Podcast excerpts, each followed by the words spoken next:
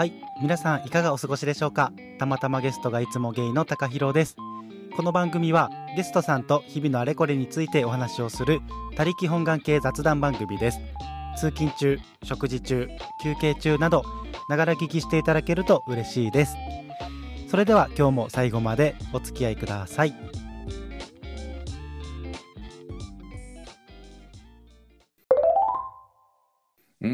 なんか若い時僕本当一つ旅をすると一つ恋に落ちるっていう感じで。やばすぎ。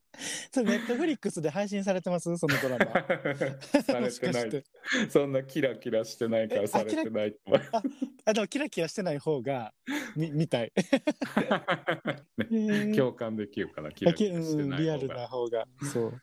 うん。えー、それちょっとそれめっちゃ聞きたいです。一つの旅で一つの恋、だからねまあそういう言い方をするとすごい綺麗に聞こえるんですけど結局悪く言っちゃえばなんだっけ旅の恥はかき捨てはいはいはいとか、はやっぱりまだ自分も若かったからゲイっていうことをそんなに完全にアクセプトできていない部分があって、いはい。こう東京で日常の中でそう東京の自分のリアルな生活の中で誰かと付き合うっていうことができなかったんじゃないかなって今振り返ってみると思いますね。なんかリアルなゲイとしての関係にまだ準備ができてなかった。うんうんうんうん、でも海外行くとなんか自分のリアルとは関係ない世界なので わーいみたいな。あーちょっと羽を広げる 広げて自由に恋ができるぞみたいな。だからちょっと日本にいる自分よりかはあの積極的になれたりもするし、そうですね。解放できうんる感はすごいあるってことですよね。そうそうい言われてみればそうですね。いろいろ、まあ、例えばインドで出会った人は、はい一旦その町に何日かいた時に、はい。まあ、ちょっと一目惚れして、はいはいはいかかわいいかわいいなとか思って好きになったんですけど、まあもちろんね旅人と現地の人だから特に何も起こるわけもなく、一旦その町を離れたんですよ。はい。でもななんか別な街を旅してる時になんかやっぱりやっぱりもう一回会いたいなって思って、え でー、やば。で僕基本的に僕面倒くさがりだから、はいはいはい。なんかそれまであんま一期一会っていうのを大切にしてないなって当時思ってたんですよ。はい。それでなんか面倒くさいじゃないですか。なんかこう面倒くさいからいいやとか恥ずかしいからいいやとか、なんかはい。面倒くさいと恥ずかしいがいろいろ混ざり合って、はい。何かをしなかったりとかでそれではい。後で、あやっぱりしとけばよかったなって後うん悔するうんこと、うんうん。そういうことがすごく多かったからそのその旅の時はテーマが一期一会を大切にしようだったんですよ。だからあ やっぱりもう一度会いたいって思ってうん。これで会わなかったら多分もうあの子とは一生会えないってうん思うんうんったから、うん。で一緒に旅をしてた友達になんか戻っていいかって言ってやばー あの別行動していいかってことですね。だからえー僕は戻るけど、君はしばらく一人で旅してもらってもいいかって言ったら、はうん、なんか行ってこいって言われたので。いいい友達。そうそうそれであのしばらく友達とは別行動をして、はい。街までインドってでかいから大変なんですよ帰るのも、えー1日か2日ぐらいかけてその街に戻ってえーあす会いに来たよって言って、やばすぎ やば。やば。うん、そんな行動も東京だったらできなかったんじゃないかなって思いますね。えうん。ー、すごい。えそれあのそメールとかを電話とかを交換してたってことですか？えーっとねまあその人はそのホテルで働いてる人だったんで、えー、そう 結構ねインドで好きになった人とかフランスで好きになった人がみんな ホテルで働いてる人。ホテルマン好きなところもあるかもしれない旅行ってたらその人しか接点ないじゃないですか。あまあまあまあねまあね確かに確かに現地の人とかとそんな接点ないからやっぱり旅行旅行関係者の人としか接点がないので、まあ、どうしても限られたはい限られた世界の中で出会う人の中で選んでしまうんですよ。それ会いにきもまた会いに来たよって言って向こうの反応どんな感じだったんですか？あなんか嬉しそうでしたよ。ええ、だからもうゲイ、え、そどういうこと？ではい。でねなんかあまり詳細は省きますが、はいはい。その後一緒にはい一緒にこう近くの町とかを一緒に旅したんですよ。はいまあ、なんとなく相思相愛になってえ、やば。ででもなんかこうでもねすごい大変だったのはやっぱり日本よりインドの方がうん。そうゲイに対する風当たりがう強いっていうか、ーん、なんかそんなイメージは。うん、なおさら日本人外国人と外国人で日本人である僕外国人と現地のインド人の人が2人で旅をしているっていうのがすごい、うん。なんていうの不審な目で見られるんですはいよね。はいはい。不思議ですよね。うんうん。なんか騙されてるんじゃないのとかさ、はいそうはいうそういう不審な目もあるし、うん、もうそのものズバリなんか男同士でなんかそういう2人なんじゃないのみたいな不審な目もあるし、なーんかもうすごいインドでゲイとして生きていくのは大変そうだな大変そう。へえいや、すごい。え、でも、じゃあ、それっきりは合ってないってことですね？それ、た。えーっとそうですねなんかまだいあ E メールは一応あったんですけどまだ出始めの頃で、はい。あのすごい年齢がバレますけど手紙とか や 手もう紙手紙とか出しました。た手紙のやり取り。エモ。エモい、それは。でもなんかちょっと自然消滅でしたね、あれは。この関係は。しばらく手紙のやり取りとか、時々で電話したりとかもしましたけど。しかもなんかあの、インドっていうのがちょっともうエッチですね。なんか。なんかエスニックな香りがすごいする。なんかもう、いいなぁあの、インド人の目ってめちゃくちゃ吸い込まれそうなぐらい綺麗じゃないですか。そうそうそう、目が綺麗な人ね。ちゃくちゃ綺麗じゃないですか。もううん本当に、いや、いいな、うんいいなとか言って。まあなんか友達には羽賀健羽賀健二みたいな顔って言われましたけど。羽賀健二い羽賀健二、やばい。もう通じなくなってしまったや、羽賀健二自体は知ってるんですえ、羽賀健二似てるってことですか？そうそうそう。ああいう濃い濃い顔なんですよ。え、まあ最高い。なんで羽賀健二がインド人みたいな顔じゃないですか。濃い。そうそう。えー、イケメンってことですね。そうですね。僕ちょっと面食いなんですよ。うわ、素さっき。ルキズムの話してたのに。いやーもう素晴らしいですね。えー、いいな、インド、そんな恋が。うん一つの旅で一つの恋をするとかっていうのは、はいまあそれインド編が今、あの詳細はね、ちょっと言えない部分がいろいろあると思うので。はい、ちょっとあの妄想をかき立てながらちょっと あの味わっていこうと思うんですけど、自分の中で。何編があるんですか？と。めっちゃ気になる。まあ、インド編は2個あるんですよね。目移りしてますね。でも、そ最初に初めてインドに行った時が、サイババに会いに行ったんですよ。やばすぎ。友達に連れられて行ったから、あんまり僕自身はそんなにサイババのファンではなかったんですけども、なんか、サイババに会いに行こうって言われて、拝まれてる系の人ですよね。そう、拝まれてましたね。まあ僕もノリがいいですよね。サイババに会いに行こうって言って、よし行こうって言ってインドに行ってしまう私。ふっかるすぎ。それで、サイババの、サイババはすごく不便なとこに住んでるんですようー。ん。ほんと便利なとこに住んでよって思うんだけど、すんごい偏僻なとこに住んでいて、そはい。れでその辺にコミュニティができてるわけですよ。うんうんうん。でもやっぱりサイババのとこにね、お祈りに来る人ってやっぱり白人がすごい多くて、まあ、ちょっとうん観観光色も強くなってるのかなっていう感じがしてましたね。はこうちょっと観光地みたいになってるんですよ、うんうんうんサイババのコミュニティが。で、い。そこね、へそこで出会った人、あ旅行関係者じゃない人だ。ーえ、そのその人は、その人は旅行関係者じゃないですね。サイババの町に住んでいた人でした。えー、一目え惚れ。でもどうどうやってあやっぱりねそうインド人ってねフレンドリーだから話しかけてくるんですよ。はいはいそれはい。それで仲良くなったのかもしれない。えー、それで恋に落ちたんですか、それで恋に落ちただからねこう恋愛経験値が低すぎたのでまだ19歳とかそれだそれぐらいだったと思うんで恋愛経験値が低すぎて日本ではね全然リアルな、まあ、恋愛はす片思いはしたことありましたけどこう人とお付き合いしたりとかしたことがなかったので、うん。恋愛経験値低すぎでちょっとね優しくされるとすぐ恋に落ちちゃうわけですよ。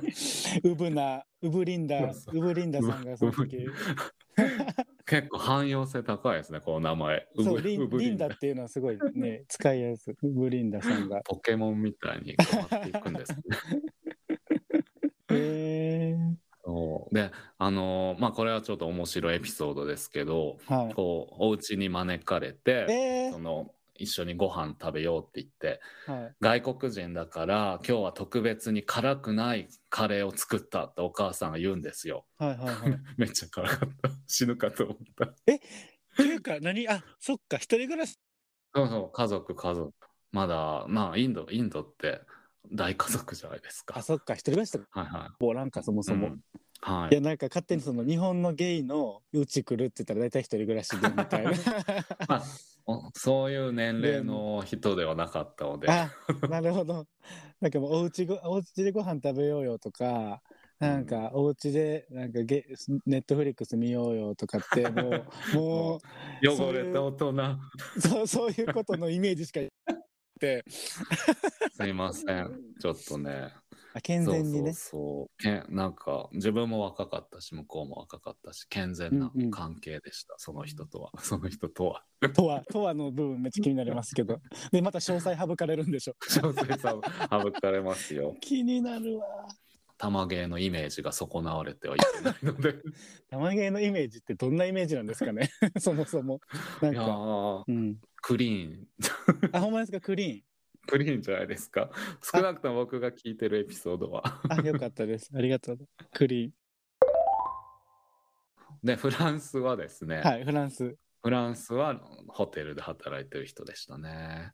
ホテルマンかそうでまあなんかタイタイ人の人がいっぱい働いてるホテルで。はいはで僕やっぱアジア人が好きなんですよ、いはい。まあ、今今アジア人じゃない人と付き合ってますけど、はい。まあ、当時はアジア人が大好きで。はい。でフランスで旅行に行った時に泊まってるホテルにすごいタイの人がいっぱい働いててそれですごいタイプの顔の人がいて恋に落ちましたね。でまあその人がうん。僕がフランスに移住を する理由となった人なんですよ。やばすぎ。えってかもうあれですね。情熱的ですよね。モッチリンダさんって。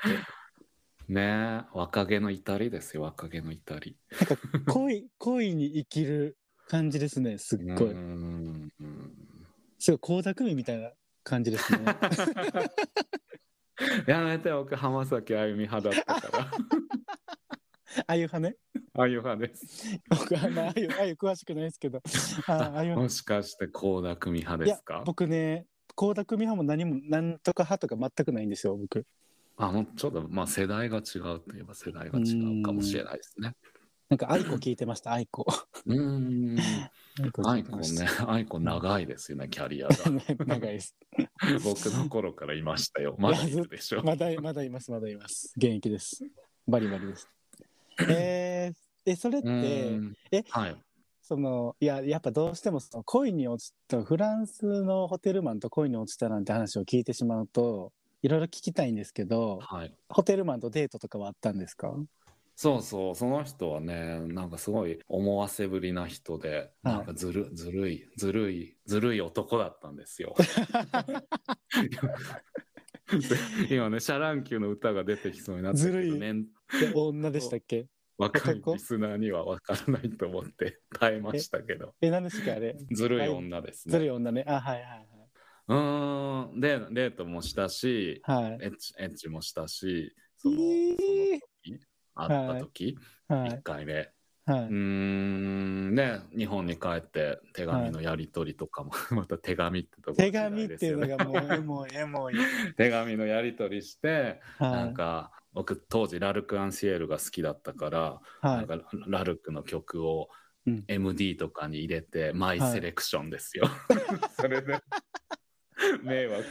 やばいマイセレクションのラルクの MD とか送ったりしてましたよ。すごいな響く 響かないと思う。まず MD 再生できないと思う。フランス。あれ日本でしかそうそうそう。物理的にしか。うーん。やば発達しなかった。それでね、はい今思うと結構はいまともなことを言っていたと思うんだけど、はい当時は舞い上がってたから気がつかなかったのは、はいだから彼は、うんなんかフランスに来るのは全然いいと思うけど自分のためにフランスに来ないでほしいみたいなこと言ってたんですよ。なんかゆ夢があって、そのはい夢を叶えるためにフランスに来るっていうのは全然応援するし、うんうんなんとかかんとかって言っててでも自分のためには自分のためなんかそういう男のためにフランスうんに行くとか、そういうのはうんやめた方がいいよみたいなことを言ってて、はいはいあ冷静な。そう今考えるとまともじゃん。うんうんうん。振り返ってみると。でも当時はもう舞い上がってたからこれは来てもいいっていう OK サインが出た。なそううちに住んでもいいって言ったんですよ。えーまあ多分しばらくはっていう 多分かっこつきだっったと思うんこしばだけどらくは。そうそう。でも僕はそれをもう完全に恋人として認めてくれたんだサインぐらいに思はいっちゃって、はいはだからもう家財道具一式持ってい やエチラばすぎ。えっちらおっちらメトロの階段を登ってたんですよ。ここに繋がるんですよ。なるほどね。さっきの話そういう背景があったんやそう。うん、でもね、なんかすごい、い一週間で破局しちゃったんですけどね。へええもうね一、一生住むぞぐらいの勢いでパリに行ったのに一週間で別れてしまったので、僕は何をしにフランスまで来たんだろうって思って。理想と現実が違いすぎて 理想と現実が違いすぎてね。それでアメリカに来たんですよ。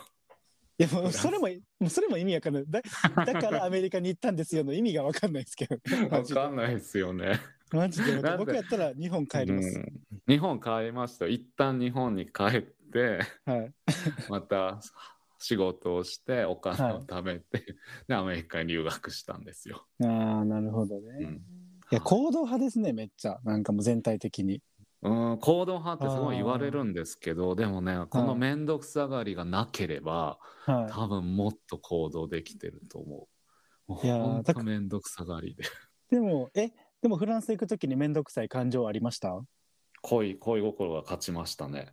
ですよだからそうあれうん当時あのワーキングホリデービザのフランスが始まった年だったんですよ。へそれえで、はいあもう神様は僕にフランスに行けと言っていると思って。もうねしこそうなっちゃいますよね若い時思いっきり外れましたけどね。抽選。あ外れたんや外れた。ワーキングホリデービザ取れなかった。学生ビザで入りました。なるほどそう。夢と現実はね、なかなか。いやフランスでいきなり一人ぼっちになる寂しさやばいですけうど、ん、寂しかったですね。特に英語と比べてフランス語は全然話せなかったので。えなんかしかも今やったらその出会い系のアプリもいっぱいあるしコミュニティに飛び込みやすいけどその時代って多分ね、アプリとかもなかったしガラケーですよ、ガラケー。ガラケーで頑張ってゲイクラブとかゲイバーとか調べたりとかして一人で飛び込むみたいなそうですね。ぐらいしないと、クラブカルチャーはやっぱり海外いいですよね。なんか日本ってお金払わなきゃいけないじゃないですか、クラブって行くために。え。はい。でもアメリカって基本的にあの当時はフランスだけど。なんか特別なイベントとかある日ははい。なんかちょっと入場料ある時があるんですけど基本的に普段はただなので、えー、そうなんや。お酒で稼いでるって感じですよね。えー。うん、だからスタイルなそうなんか若者とかはお酒使わないように家でしこたま飲んでからクラブ行くって感じですよね。なるほど へえクラブのお酒高いから。うんうんうんうんうんあ、そんな感じなんや。え、それってアメリカもフランスも？アメリカもフランスもそうでしたね。そうなんですね。うんへえ。あもちろん、今日はドラッグクイーンの誰々が来てますとかそういう時ははいなんか20ドル取られたりとかしますけど、はいはいはい。へえ。楽しそうやな。僕海外で住んだことなんていうのは一切ないんで、いい思い出ですよね。でもそんな。うん、やっぱり若い時にそういう経験できたのは良かったかなとは思いますね。うんもしかしたらこのポッドキャスト、あのなんか年代見れるじゃないですか。聞いてくれてる人の。うん10代もちょろっと聞いてくれていて、だからもしね、その人がこの話を聞いててなんか背中を押されてどっか海外に行っちゃうかもしれないですね。ダメですよ。ちゃんと日本で就職してください、皆さん。嘘嘘。特に、特にね、ゲイだとね、やっぱりしばらくは同性婚とかもできなさそうですし、ーそうですよね。なかなか息苦しいのではないかと思うので、うんうん特にゲイの若い方、10代の方、うんあの、準備を早めにしておくと僕みたいなアホなことはしなくて済むと思うので、ち ゃんと準備をしっかりして、海外に行かれるといいかなと思います。まあ結婚とかを視野に入れてるんであれば絶対うん海外じゃないとね、今のところは選択肢がないんでね、うん、日本で。そうですね。まあ今回ね、なんかあの、ちょっとちゃんと追ってないんですけど、裁判の結果が出て、はい。一応若干いい方向に向かってるうん。感じだけど、特に何も変わってない判決でしたね。なんかいつになるんですかね。もう僕らが生きてる間にはならないですかね。同性婚 OK。生きてる間にはなるんじゃない？なんかいろいろな、いろいろな事象を追うと、やっぱりアメリカと比べて40年ぐらい遅れてるかなっていう気がするので、アメリカが同性婚できるようになったのが結構最近だから、うん。まあカリフォルニアとかマサチューセッツは早かったけど、全うん。全国で、うん。全米でできるようになったのは5、6年前だと思うんですよね。うん。そうすると、今から35年後ぐらいには日本えもー、同性婚できるんじゃないでしょうか。えー、俺えー、70歳ぐらい70代70でもなんか逆にそれもそれでなんかエモいかも。あの ずっとそれまでようやく結婚できるね。そうそうそうお互いあのもちりんださんも僕もパートナーいるじゃないですか。うんでもしそこまで付き合ってたとして、えーやっと70代ぐらいで同性婚できるようになりましたみたいな。うんでもうあとはね人生の最後を待つだ,、はだけなところにそういう一大イベントがポンって現れると なんかすごいいいかも。オランダで同性婚がね、世界で初めてできるようになった時、結構そういう熟年カップルの人結婚素敵えめっちゃ素敵ですね。それめっちゃいいかも。だって最後にちゃんと国から認められた族っていう認定を受け入れて最後を迎えれるっていうところめっちゃ素敵やなと思うし。ね。しかもだって自分が70とかなった時にはもちろん親ももうこの世には多分いな,、うん。いないわけで。ってなった時にね今の日本の法律では大切なパートナーがなんか病気とかなったところで、その手術の同意書だったりとかなんかそういうのを書いてあげられへんくてそのうん。助けれないじゃないですか、そうですね。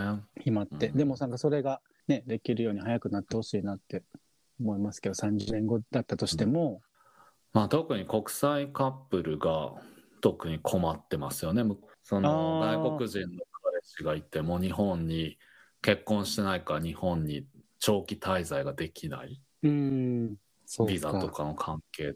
で、コロナの時はもっと厳しかったから、すごい、フランス人の彼がいる日本人のゲイの方がいろいろツイートしてて大変そうでした。うん確かにそっかうん。会えなくなる？その自分は日本に帰ってきたけど、彼が日本に入れないから、会えなくなって大変だったみたいな。でまあ日本人同士でも僕が最初に同性婚ってやっぱり必要だなって思ったきっかけは僕もね昔はそんなにそこまで真剣じゃなかったんですよ同性婚。でも、ちょうどアメリカでこちらで仲良くなった友達日本人の駐在の友達がいてはい。で彼は長く付き合ってる男性のカップあのカップルじゃない男性の、まあ、彼氏がいてはい。でもやっぱり結婚してるわけじゃないから中妻にはなれないわけですよ。うん。中妻だったらあ駐在の妻ね、あのうんうんうんすいません。専門用語で中妻。地図はね。で すがわかりましたわかりました。あのでも中妻じゃないか連れてこられないので、うん。なんか本当にビザビザがなくてもいられる3ヶ月ギリギリアメリカにいてで日本に帰ってでまたしばらくしたら3ヶ月ギリギリまでアメリカにいてでまた日本に帰ってっていう生活をずっとやっててうん。でもやっぱりそんなに頻繁にアメリカに入国してると怪しまれるんですよ。うんうんうん。で入国もだんだんちょっと怪しくなってきてでそういう話を聞いてたらあやっぱり同性婚って必要だ。彼らがちゃんと結婚してるカップルだったら、あのちゃんと配偶者としてアメリカに連れてこられたしその働いてる会社の手当配偶者の手当とかもちゃんともらえるし、なんかやっぱりそういう制度って必要だなって思いました。そのそのカップルを見たおかげで。いつできるんかな日本。え。今の話はねなんかうんどっかインターネットの記事に誰かがまとめてくれてるのであ後であのリンクを探してこのエピソードの詳細欄にでも載せていただけませんか？ありがとうございます。なんてもう本当にあれですね。あの僕この番組のオープニングでもあの言ってるんですけど、他力本願系雑談番組ですって言って。マジでそうやってもちりんざさんもリンクまで 教えてくれる。じゃあ僕ちょっと準レギュラー狙ってお準レギュラーマジで準レギュラー枠どんどん今広がりつつあるんで、まさかのアメリカの人も。1年に1回ぐらい読んでください。いやもうぜひですよ本当に。他力本願系雑談番組のすごい趣旨にあって こんな旅の書き捨てのあの恋愛話もめちゃくちゃ面白いものを持ってきてくれてありがとうございますやや本当に僕もね結構他力本願のとこがあるのでえー 気が合います。あでも他力本願同士やったらやばいですよね 成り立たないけど今回めちゃくちゃもっちりんださんお話ししていただいて僕はすごく助かっていまあすそうですか。ありがとうございます。ありがとうございます。